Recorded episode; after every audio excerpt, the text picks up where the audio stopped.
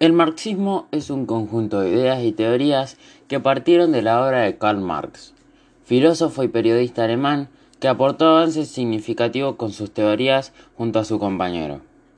El argumento fundamental en lo que el marxismo forma sus fundamentos es que el capitalismo es un sistema económico cuya estructura está mal, y por tanto se tiene que suplantar por otra que abolirá el sistema de propiedad burguesa y el libre mercado de bienes y servicios. Marx decía que el error clave del capitalismo es que funciona con la explotación de los trabajadores.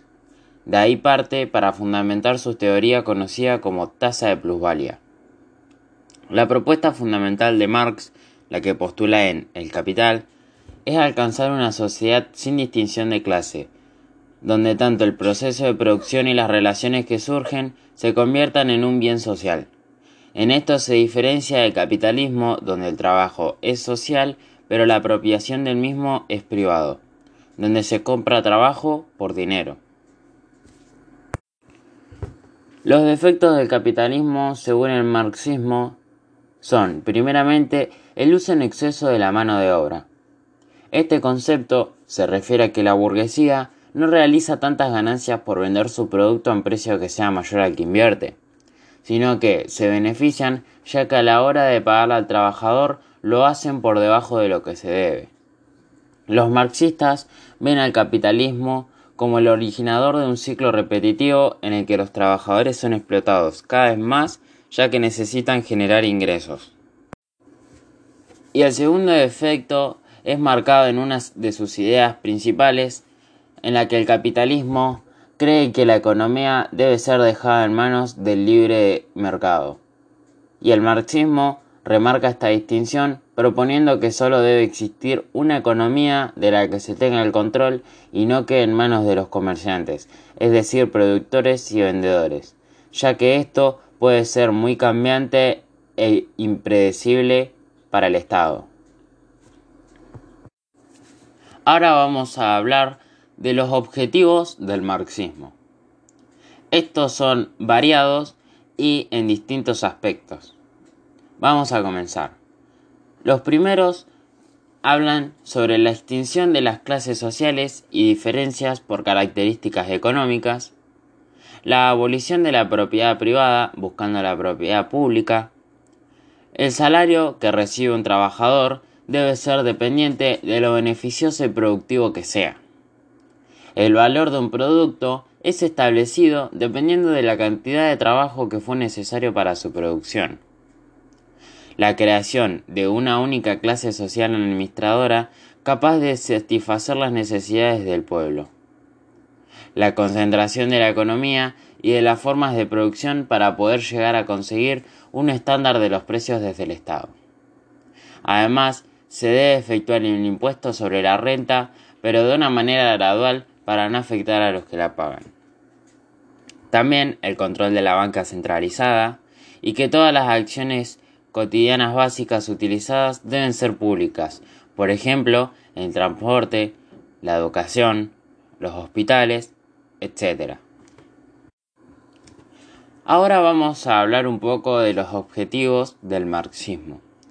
Estos son la extinción de las clases sociales y diferencia por características económicas, la abolición de la propiedad privada buscando la creación de la propiedad pública que sea beneficiosa para toda la gente.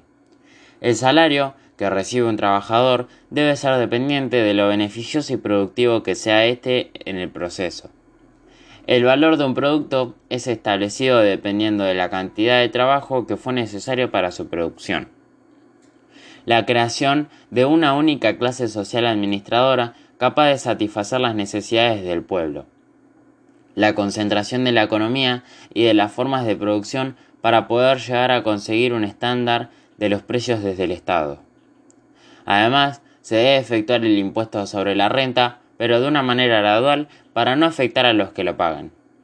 También el control de la banca centralizada y que todas las acciones cotidianas básicas utilizadas deben ser públicas, por ejemplo, el transporte público, la educación, hospitales, etc. Y ahora, hablando un poco más de la realidad, En toda la historia, diversos gobiernos y movimientos políticos han utilizado el marxismo como una base con ciertas modificaciones. Por ejemplo, la Unión Soviética. Aunque a la hora de ejecutar los ideales en su gobierno, hay distinciones muy marcadas con las ideas originales planteadas por Marx. También hablemos de la actualidad. Ningún país es considerado comunista o ha podido llevar a la práctica la ideología marxista de una manera pura. Esto se debe a la corrupción y a los cambios o alteraciones ideológicas que fueron tomadas y ejecutadas. Es muy común que ocurra que la autoridad nacional hace uso de poder en lugar de devolverlo al pueblo. Y esto se puede ver hoy en día en países como Laos, Corea del Norte, Vietnam, Cuba, República Popular de China y Moldavia. Y ahora desde una posición más personal, yo creo que el comunismo, bien llevado a cabo, puede ser beneficioso para un país. Pero mucha gente ha cerrado su pensamiento a esta idea, ya que las veces que se ha instalado a lo largo de la historia y en la actualidad, no es bien llevado a cabo, ya que se transforma en corrupción y maldad por parte de los gobiernos. Pero a la hora de que un país o un gobernante lo pueda llevar a cabo de una manera digna y pura, esto puede ser beneficioso para la gente.